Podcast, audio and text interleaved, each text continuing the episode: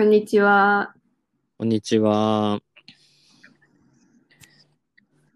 常夏でございます。はい。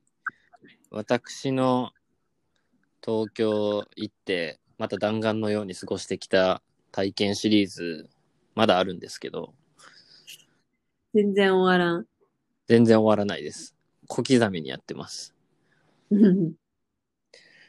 い。それよりさ、うん。あの、ゆゆとたわのラップ聞いた？あ、聞いた。聞いたけど、ちょっと半分寝ながら聞いた。半分寝ながら聞いた？だいたいポッドキャスト寝る前に聞くからさ。ああ。すごない？うん。あんまり覚えてない。すごさが共有できひん。最初の多分30秒ぐらいでも寝ちゃったから。いやもう3分ない曲。なんか、トラックも、リリックも、アートワークも全部自分らでやったっていう。いや、なんか、ようやりましたね、とは思った。すごいわーと思って。で、PV が出るらしい、そろそろ。うん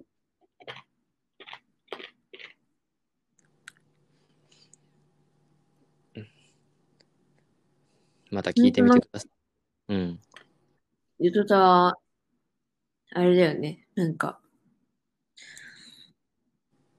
戦、精力的って言ったらちょっとあれだけど、いや、なんか、すごい、チャレンジ精神っていうか、なん、ね、やりたいことやっててかっけーってなるよね。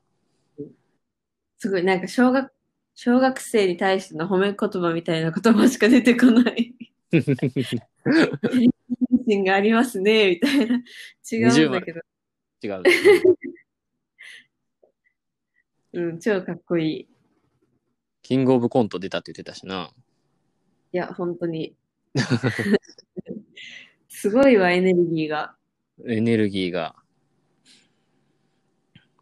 で、なんか、あのーいい雰囲気のラップだったんだけど、うん、こじこじっぽいラップだったんだけど、って自分らで言ってたけど、うん。次はビリー・アイリッシュ風の曲を作るらしいです。いや、どうやって、いや、どうやってなのよ。うん。できるんですか？そうやってみるって言ってた。らしいです。自分自分らで言ってた。うんな。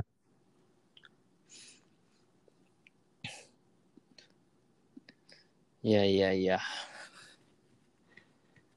はい。前の東京行った話の回は、オラファーの美術展を見た話をしまして、うん、でその後にピーター・ドイグの話をしまして、う美術展は今回は2つだったんですね。ん、うで、えーっと、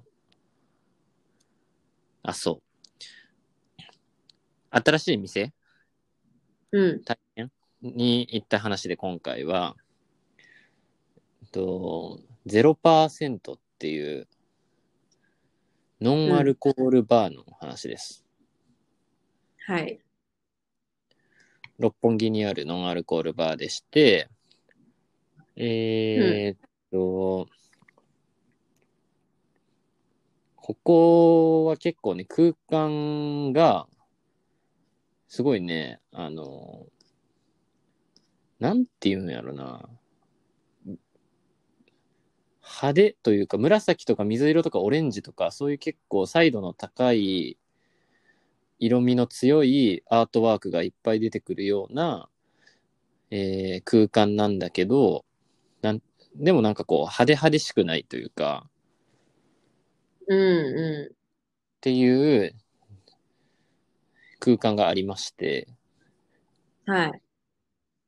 で、ここに行ってきたんですね。うん。なんで知ってるのかっていう、知ったのかっていうと、えーっと、二つあって、一つは、あのーそこの空間のディレクションをした、えー、ヨシロットン？うんクリエイティブディレクター、アートディレクターのヨシロットンの新作として知ったっていうのが一つあって、うん。で、ヨシロットンアートワークの空間に、あれ行ってたのよ。前日に。えーオラファーの日の夜か。うん。渋谷のバーに。で、そこでオーナーの人がたまたまカウンターに立ってたから、あの、ヨシロットンの空間見に来たんです。もともと関西住んでるんですけど、今回来て、みたいな感じで話をしてたら、うんああ、明日ここオープンですよ、みたいな感じで教えてもらったっていうのがあります。ああ、それで知ったんだ。そう。で、えっ、とね、それと別に、なんかプレスリリースみたいなんで見てたのよ。これ。うんうあの、し六本木に、あの、ノンアルコールバー、結構新感覚のノンアルコールバーがオープンします、みたいな。ん。で、うんノンアルコールだし、フードとかもあ全部ビーガンメニューで、みたいな。で、アートワークもかっこいいみたいなね。うん。で、えこんなんできるんだと思ってたけど忘れてたっていうのがあって、うん。で、あの、そこのヨシロットンが空間デザインしたバーで、えーそのオーナーに聞いて、明日ヨシロットンがデザインしたここオープンしますよっていうので、あ、プレスリリースで見たやつだってなってい行きました。なるほど。そう。ここが結構面白かったのは、体験として。うん。あのね、なんか CBD オイルっていう、なんか、説明が、俺も未だによくわかってないから、わかんないんだけど、えー、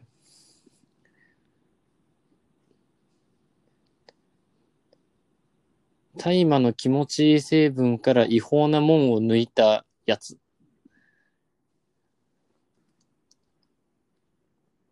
がな、るほど。がトライできるみたいな。うん。っていうのが結構そこのノンアルコールの商品の中で、えー注目のものやったと。うん大麻の茎または種子から抽出された成分であって、えーなんかオリーブオイルみたいな色のオイル？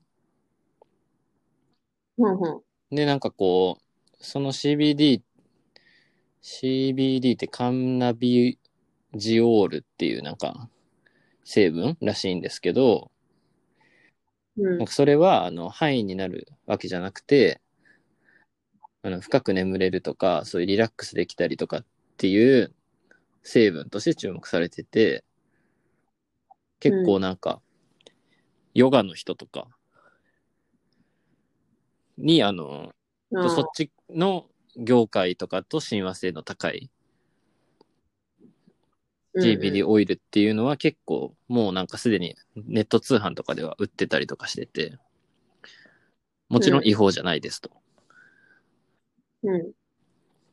そんでなんかあの、それがいろんなノンアルコールドリンクのメニューの中にそのオイルっていうのがあって、うん。だからそれをやってみたくて行ったんですよね。はい。どういうのかっていう、どういう体験かっていうと、なんかそのオイルが、こう、人差し指ぐらいのスポイトみたいなのが置かれまして、うん。で、人差し指ぐらいの中にこう、第一関節分ぐらいだけオイル入ってるみたいな。スポイト。うん。で、それをなんかこう、下の裏に、こう、ピュッとこう、出して、それをこう、下の裏、毛細血管があってるとこみたいな。で、なんかこう、1うんうん分ぐらいそこにこう、転がして、で、こう、そこで吸収させて、まあ、1分ぐらいしたらこう飲み込んでみたいな。っなんかいろいろあるらしいんだけど、その、水に混ぜたりとか、コーヒーに混ぜたりとか、いろいろ。で、なんか、他にもなんか肌に塗ったりとかもするらしいけど、あの、まあ、オイルを普通に服用するみたいな感じで。なんかさ、そのさ、普通の、普通の摂取の仕方じゃないみたいな、なんか、例えば鼻から吸うとかさ、下の裏に入れるみたいなさ、ちょっと、なんか、ノーマルじゃないことをややるのって、なんか、なんていうの？ちょっとイリーガルな感じが楽しくない？そう、なんか、そんなことないのよね。こう、スポイトに入ったオイルが提供されてさ、転がしてくださいみたいな。数滴打ってみたいな。そういう体験ができるっていうのを普通にしたいっていうね。うんうん。なんか、ただ摂取するだけだったらさ、普通にスプーンで舐めてもいいのにさ、それをなんか、確かに。下の裏にスポイト入れるっていう、そのなんか、そういうの込みで、やり、ね。うんちょっといけないことしてる感じ。そう。うん、そんな感じでした。ちょっと息ってしてた。うん。いいやん。で、なんだろうね。なんかその、ハイになるものじゃないから、もうわかんない。なんか5分、3分ぐらいからってき、あの、き聞いてきますよみたいな感じで、店員さんとか言ってて、で、私はなんか、うんその人はなんか私は毎日寝る前にしてますみたいな、あの、飲んでますみたいな。もう指10本の全部の指にタトゥーの入ってる店員さんがいてさ、でその人がなんか、うん、私はね寝る前に撮ってます。ハイになるためのものじゃなくて、普通に一人でリラックスするためのものです、みたいな。だからなんか、俺友達と行って、なんかこう、わからんかったらもうわからんって言おうな、みたいな感じで言ってて、うん。で、なんかこう、摂取して、なんかノンアルコールのドリンクとかも頼んでて、なんかこう、普通にまったりと過ごしてたわけなんですけど、で、わからんなー言うてて、でわからんなー言うて、なんか黙っててさ、二人で。うん。もうこれが聞いてんのかな？なんか黙ることもないからさ、二人でなんか、バーみたいなとこ行って、うん。なんか、あ、これ？と思って。結論から言うとよくわかんなかったんだけど、うん。でも二人で喋りながらコーヒーとか飲ん飲むのとまた違うなんかこう、二人でなんかこう、うーん、みたいな。そうあ、で、そうそう、なんかこれかって思ったのは、あの、そこは結構なんかいい音響で音がなかなかのボリュームで流れてて、うん。最初入った時にうっさってなったのよね。バーだから。うんああと、日中に行ったんだけど、明るい時間帯に。カフェタイムみたいな。うん。なのに、それが気も、を取ってから、摂取してからは、全然気にならなくなったから、それもリラックスしてんのかなってなった。あうあ。ん。慣れたっていうか、わかんないけど、うん。うん。はアッパーな音楽ではないんだけどね。音がでかかった時に。へえ。結構六本木のさ、あのーいや、六本木やなっていうごちゃごちゃした通りにあって、大きい通りだけど、うん。で、六本木って全然好きじゃなかったんだけど、なんか汚いし、うるさいし、なんか店員さんの感じは悪いし、で、なんか物価は高いし、みたいなイメージ。で、全然好きじゃなかったんだけど、街として。うん。そこはさ、結構店員さんもすごい感じよくて、なんか、き綺麗でさ、デザインも、空間の。うん。で、新しい体験できる割には全然高くなくて、料金も。うん。CBD オイル500円。高いのかわかんない。まあ高い割高なんかも知らんけど、できるところが他にないからな。うん。CBD チョコブラウニーとかって。うんあったし、なんか、周りがうるせえ街の中ですごいスッキリと過ごす、気持ちよく過ごせる場所だなっってなりました。なるほど。都会のオアシス的な。都会、そうだね、六本木の中だと本当にそう。特にって思った。結構その、ヨシロットンクリエイティブディレクターは、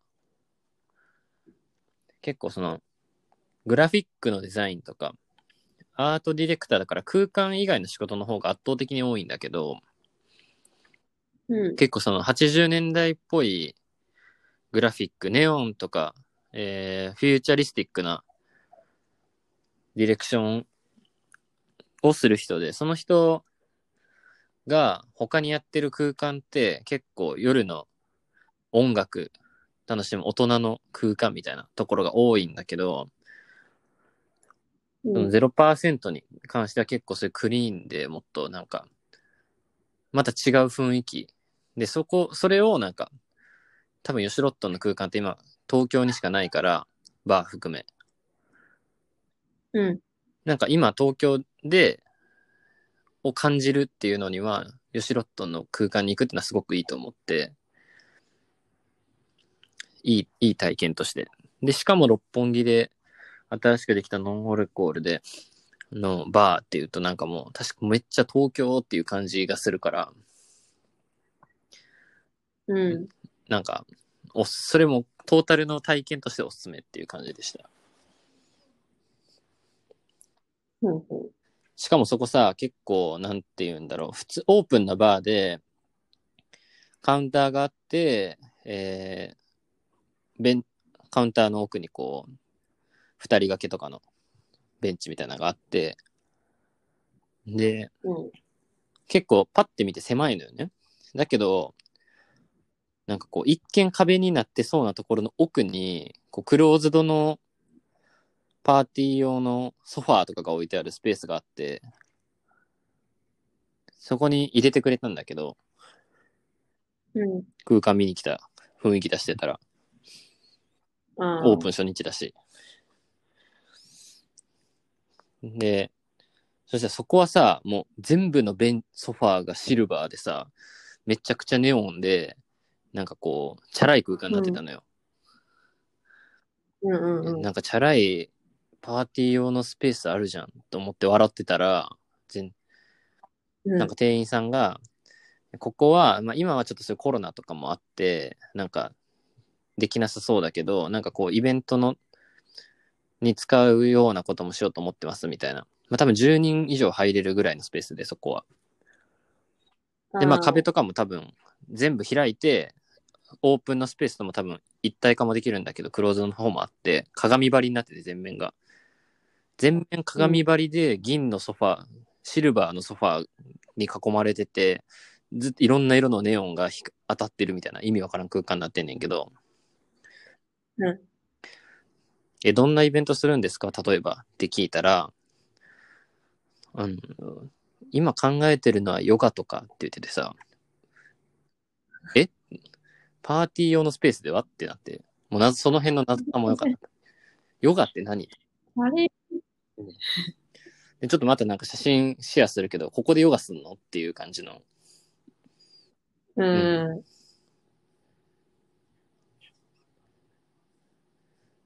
なんかそもそもさ、全然光とか入んないような場所だよね。あの、もう自然光とかゼロ。だよね。結構なんかその、スペーシーな空間というか、宇宙、宇宙船の中みたいうんうんな、コンセプト、ヨガ。ヨガ。いや、よくね、なんかスペーシーな空間でさ、ででもクリーンで、で、そこでビーガンフードとノンアルコールと CBD オイルとヨガって、もうそこしかないやんと思ってさ。あの、あれだよね。LA のギャルたちが。あ、そうそうそう。てかもう LA の、俺男2人で行ったけども、え、他 LA のギャルと LA のお姉さん、まあたちしかいなかった。20代、20代から40代の LA のギャルしかいなかった。俺ら以外。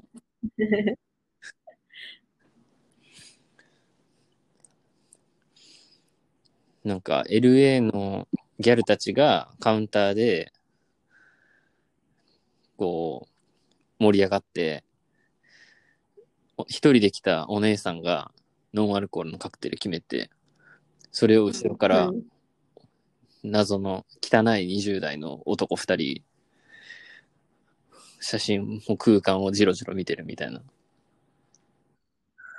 でさ、そう、あの、それを、まあ、行った日に、インスタとかにアップしてたら、あ僕もここ行こうと思ってたんです、みたいな感じで、後輩とかから連絡来て、うん。で、その日が木曜日の日中に行ったのよ。確か前日がそのか、あの、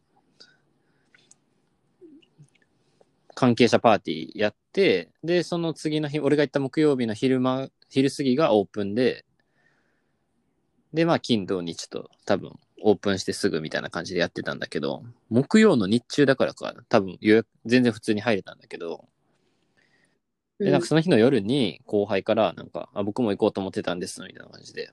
あ、今日オープンしたみたいだけど、全然普通に行けたよ、みたいな感じで言って、あ、じゃあ行ってみます。なんか、そいつお酒飲まれへんから、あ、なんか全然うん、いいやん、みたいな、ノンアルコールバーで、みたいな。あ、そうなんです、言って。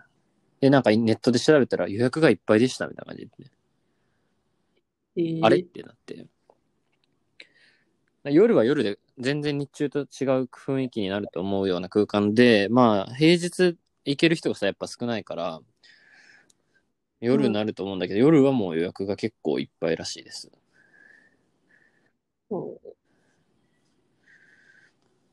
だから行ける人は日中の方がいいかもしれない。気持ちよく入るには。なるほど。うん。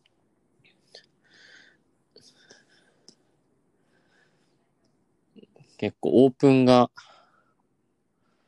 コロナウイルスで結構の真ん中だから大変やと思うけど。でも、割とさ、その、プレスリリース出てからさ、うん。本当のオープン、すごいすぐじゃなかった？うん、確かに。その尽きないって感じだった気がする。なんか割とタイムライン上の熱が冷めないうちに、なんか開いたような気イメージがあ、そう、タイムラインで話題になってました？なってました、私のとこでは。なんかここ、あの、小橋健二っていうさ、うん。あの、俳優兼、なんかいろんなイベントのプロデューサーみたいな人、あの、うんウルトラって EDM のフェスあるじゃん。うん。なんかウルトラのジャパンのプロデュースとかしてる小橋健二がプロデュースしたカフェ、カフェっていうかバーなんだけど、うん。だから東京のチャラいお兄さんのやってるとこやねんけど、うん。なんか、そんそういう人やから、なんか、ホームページとかもバシバシッと決まってるし、リリースとか。からのそういう PR の戦略とかもできる感じなんだろうなっていうか。なんかその記事のタイトルを見たときにさ、うん酒、ノー、ね酒はアルコール入ってないと意味ないやろと思って開かんかった。戦略失敗してるじゃん。でも今さ、PR タイムスのさ、記事のタイトル見たらさ、日本初完全ノンアルコールバー0%が六本木にオープン。お酒でもないソフトドリンクでもない本格ノンアルメニューが20種以上。朝から楽しめる新ジャンルのバーでゼロになる体験をっていうココピーはすごい引きがある気がする。飲まなくてもよい。なんか、うん。そのなんか空空間を押されてたら私は記事を開いたかもしれ。ないけど。確かにね。なんかノンアルコールの、ノン、モクテルとか言うよね。なんか最近はなんか、ノンアルコールカクテルがすごい、そう飲食の業界ではトレンドになってきてる感じはあるし、確かに。で、ヨシロットン、ああ、乗ってるな、ディレクションのかなり下の方には。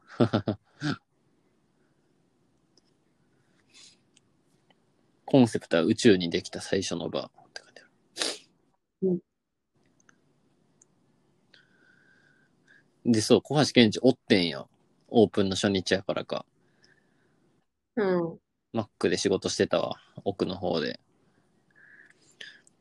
前日もさ、その、いここが明日オープンですよって教えてくれた、あのー、ヨシロットのデザインのバーうん、も、ブラッディアングルっていう、そこプロデュースした音楽プロデューサーの人がカウンター立ってて、やっぱ、おるなーって思った。おるし、みんな、うん。普通に自分の気持ちいいとこ、空間を作る人たちなんやなーって思った。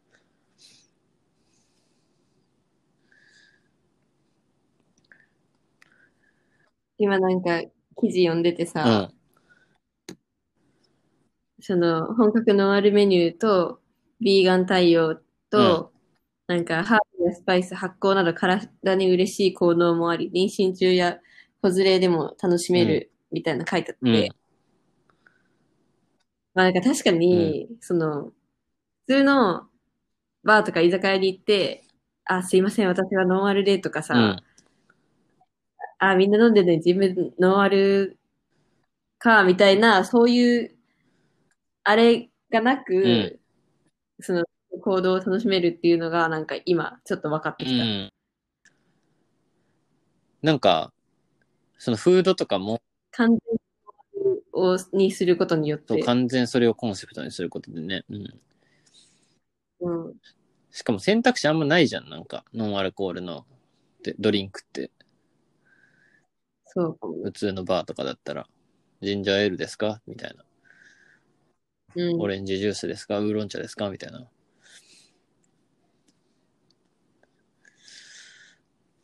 だし、なんかこう、食べるもの、フードとかも、なんかこう、ギルティーというかさ、うん。ジャンキーみジたいな。ャンクとか、まあよ、アルコールっていうものもそうだけど、なんかそういうのとは結構遠いメニューなんだよね。うん面白みもあって。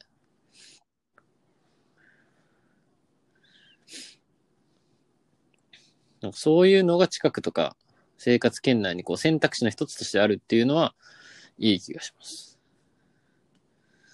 うん。あ、そう、なんかリラックス効果のある CBD オイルの他に ASMR サウンドを聞きながら楽しむドリンクとか書いてあるけど、これはね、行った日にはなかったです。結構だからおもそれは 面白い。自分の音をと？わかんない。何聞かされんだろう。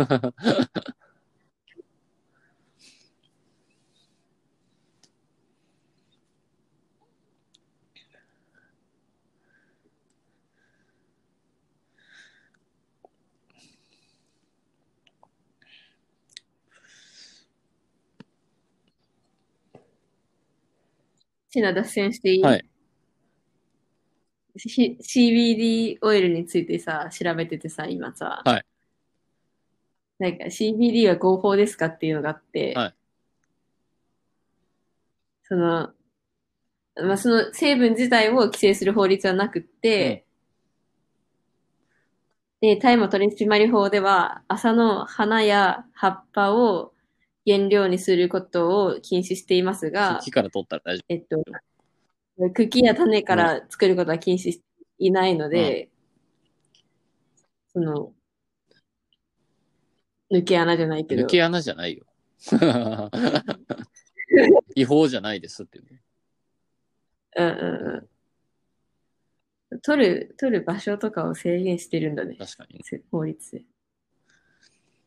なんか、あの、ネット通販とかだったら、そのうさんくさい感じじゃなくて売ってるでっていう。あとなんか前聞いたことあるのは、ヘンプ店の舗。ヘンプオイル。うんうんうん。そうそれはそれで、一緒やろ、ヘンプオイルって。いや、一緒ではないっぽくあ、て、一緒じゃないんだ。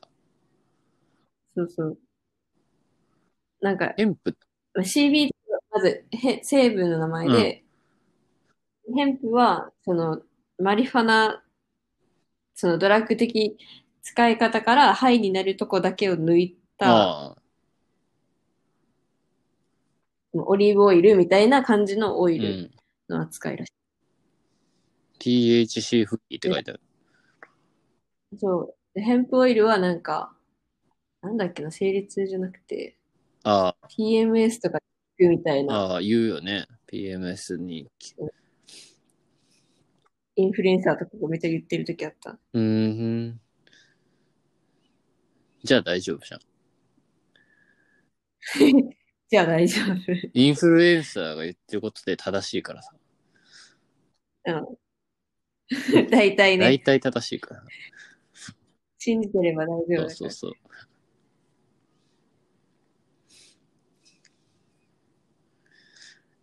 まあただ確かにこうね、六本木のバーですみたいなところに行って、そもそもそこってリラックスできんやん。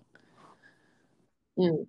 個人的には。六本木のバーがホームのやつやったらともかくさ、全然ホームじゃないんで、うん、そうなると、あの、寝る前に、よ、ベッドで横になって、こう、服摂取してると方が、まあ気持ちいいなっていう感じがするんで、うん。なんか、効能に関しては、何とも言えないです。まあ、それっぽく自分でプラシーボ的に思ってただけかもしれないし、うん。最近なんか意味わかんねえもんいっぱい体に取ってるからさ、俺。こう、トライ、何なの？トライしてみようかなっていう気にもなってる。うん。最近の変な、変な摂取してる錠剤の話、またしようかな。怖いな。うさんくさラジオ、うん。リスナーが離れてしまうかもしれない。薬事法とかに引っかかるかも。薬事法には引っかかんない。私が取ってますって言ってるだけだからさ。あくまで個人の感想ですって、こう、右下に米印が書いてるね。なんか、あの、CM であるうさんくさい青汁みたいな、なんかそういう類の、ね。あ、そうそうそう。あのー飲んだらめっちゃうんこ出るやつとか、いろいろ摂取してるんだよ。長野の昔から愛されてる二日酔いとか、あの胃のもたれに効く眼薬。1回20粒飲んでくださいって言われる眼薬とか。なんでもっとま、もっともっとまとめて一粒もできなかったんだっていう。ナルトのね、ナルトに出てきそうなもう、忍者の眼薬みたいなやつが。あと泥ね、泥。あと泥ね。ベントナイトプレインズデトックスって書いてある。で泥と、あの、海藻わかめみたいな。クレクロクロレラっていう、あの、八王子、あの、石垣島とかで取れる。うんを、なんか高城剛の本に合わせ、の健康本とか読んで、こう、あー、デトックス興味あるなと思ってやってみて、10日ぐらい朝起きて摂取してたら、10日目ぐらいに、あの、汚い話なんですけど、真っ黒いうんこが大量に出て、うおーってなったっていう話ね。めちめちゃくちゃ気持ちよかった。なんかもう。これが宿便か。なんか、私の知ってるデトックスじゃないんだよね。いやいやいや、そうなって。こうだって。あの、モデルとかがやってるデトックスじゃないんだよね。モモデルとかがやってるデトックスで泥飲んでないの？泥飲んでると思うけど。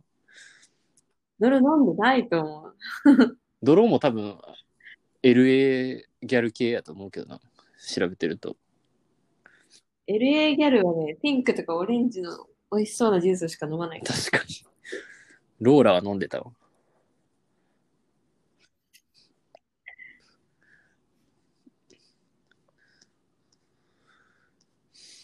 っていううさんくさ話。そう。CBD も買ってみようかな。新しい深呼吸習慣って書いてある。怖いな、深呼吸習慣。まあでも、それとヨガ合わせたくなるのはわかる。うん。なんかまあ健康に自分の体を実験台にいろいろトライするのはね、なんか健康なうちに、健康なうちにっていうかなんていうか、ううん、無理になる前にやってみたらエンタメとして面白いっていうのはあるな。体張ってんな。そうそれはね、あの、アルコールでベロベロになるっていうのも一緒。健康じゃなくて不健康な方だけど、体験として、エンタメとして面白いっていうのは。いや、面白くないけどね、ベロベロになってる人。いや、それはね、自分は面白いのよ。い別に、良かったなと思わないけど、やってね、あの、一回ぐらいやって、あこんなことになるんだっていうの。うんまあ、それも含めて、なんていうか、そういうことを、新しい体験とかに出会える場所が、都会であるべきなんですよね。都市であるべきなんですよね。うん。あこういうの日々やってみたいなっていう思うきっかけに出会える場所が都会なわけじゃないですか。街なわけじゃないですか。うんで、俺がさ、東京行ってさ、美術館、この美術展に行こうっていうのはさ、もう東京を楽しんでるというよりはさ、美術館を楽しんでるわけですよ。まあ、うんその美術館をたくさん置けるのは都市の力って言われたら確かにそうなんだけど、でもそういうなんかこう新しい体験とか新しい空間とかに出会うっていうことが、なんかこう、できる場所として東京みたいなとこが、大都市、世界的な大都市があってほしいなってなった時に、なんか吉ロットンみたいな、こう、そっちの商業、商とかラグジュアリーブランドとか、えー音楽とかのカルチャー業界で、こう、イケイケのディレクターが空間やりました。空間もやりました。そこで、なんか俳優兼イベントプロデューサーが作った CBD オイルとか ASMR のサウンド聞きながら飲むノンアルコールのカクテルのバーですみたいなのがさ、もうむちゃくちゃなんか東京だなって感じがすごいして、うん。なんか、ああ、今、ね、こう、昔から、こう、今、こっち、そっち行ったら何見に行くべきですかって聞かれたりしてたけど、いろんな人に。まあ、今だったら、そういうなんか、ヨシロットンのディレクションした空間は東京にしかないから、世界で見に行くべきだようん。って言えるような気がします。なるほど。私も東京何回も行ってるけど、街知らないからな。うん街に興味ないもんね、あんまり。うん。好きなエリアないでしょ。ない。うん。長坂城好きだから俺、恵比寿とか中目黒とか、あの辺が好きだけど。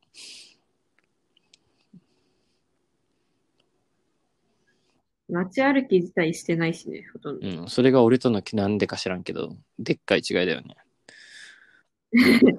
俺ずっと歩いてるからな。うん街を。いや、歩いてるんだけど、観察してないんだと思う、ああ。なるほどね。めっちゃ歩くんだけどね。俺も何も気づいてない。地図見て、周り見て、いっぱい無駄に歩いて、こう、三次元の空間を体でプロットしていってる、体の自分の中にプロットしていってる感覚みたいなのが楽しいからな。だから同じ場所に2回行かないといけないし、最低。うん。なんかこう、無駄に、無駄な使い方をしないと理解できないっていう。だからずっと歩いてんだけど。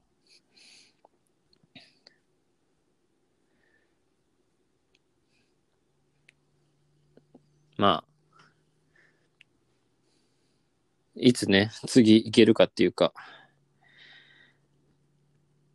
時期的によくわかんないんですけど、なんか、うんでもあれがあるからな、そのスターズロ森美術館の。それな、あれがあるから、あれの間には六本木また行かないとなっていう感じ。それは本当にそう。1月ぐらいまでやってるはずだから、さすがに収まっててくれじゃない。あとまあ美術館はあれ、完全予約制でに入場制限してやってるから、うん。早めに予予約取っちゃって、シュッこっそりシュッと行くしかないよね。その道中でめちゃくちゃ接触するけどね。まだ新幹予約。どうなんかわからんけど、前回行った時はもう新幹線ガラガラ。東京駅も全然人いない。歴史上うん見ないくらいっていう状態ではありましたね。現代美術の古典で密密な空間なんか起きねえんだから。うん。人間だから。いや、あんだけスター集まったら密になるよ。そうだね。森火だけは別だよな。うん草間彌生、村上隆、奈良義朝、リー・ウーファン、宮島達夫、杉本博士の6人のグループ展です。プレスリリースで、草間彌生だけはもう、ちょっとご高齢すぎるので出席してませんでしたっていうのを聞いて、せやなーってなった。そうだよねーってなった。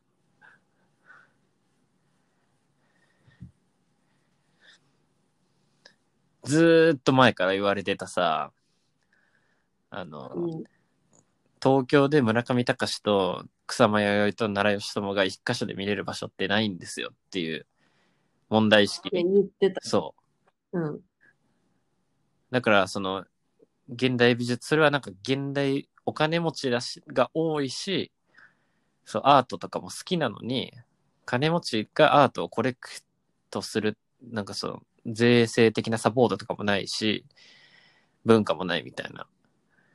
とかうんずっと言われてて、で、その中で森美術館みたいな数少ない、そういう文化的な素養のあるお金持ちの不動産屋みたいな人たちが、うんあの、東京オリンピックのタイミングに合わせて、日本ススーパースターを見れるようにしましょうっていう展示だったのに？海外の人は誰もいません。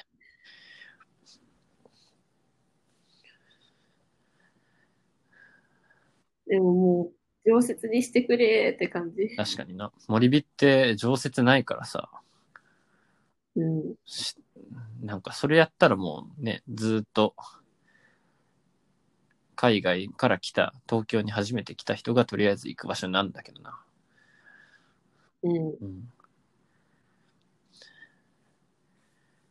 昔からコレクションしてる人がほぼいないと。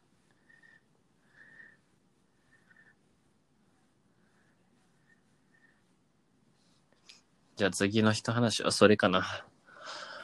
もう、もう、東京、今回の東京の話は、そのぐらいな気がしますんで。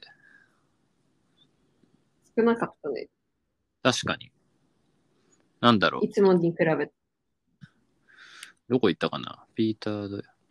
あ本いっぱい買ったけど、また。いっつも東京行って、でっかい本10冊以上買って、新幹線の、あの、前の、新幹線のテーブルあるじゃん。前の椅子の背もたれについてる。うん。あれの上に積んだら、机折れるんじゃないかっていう重さの。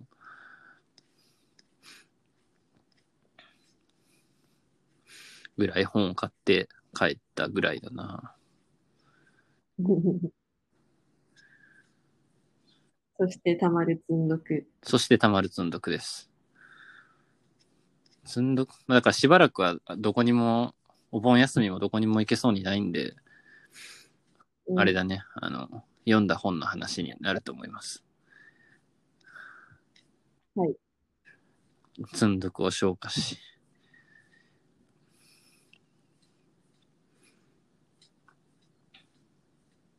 はい。そんな感じでございます。わかりました。オラファドイグ、ヨシロットンの空間、行けるうちに行ってください。はーい。チャオー。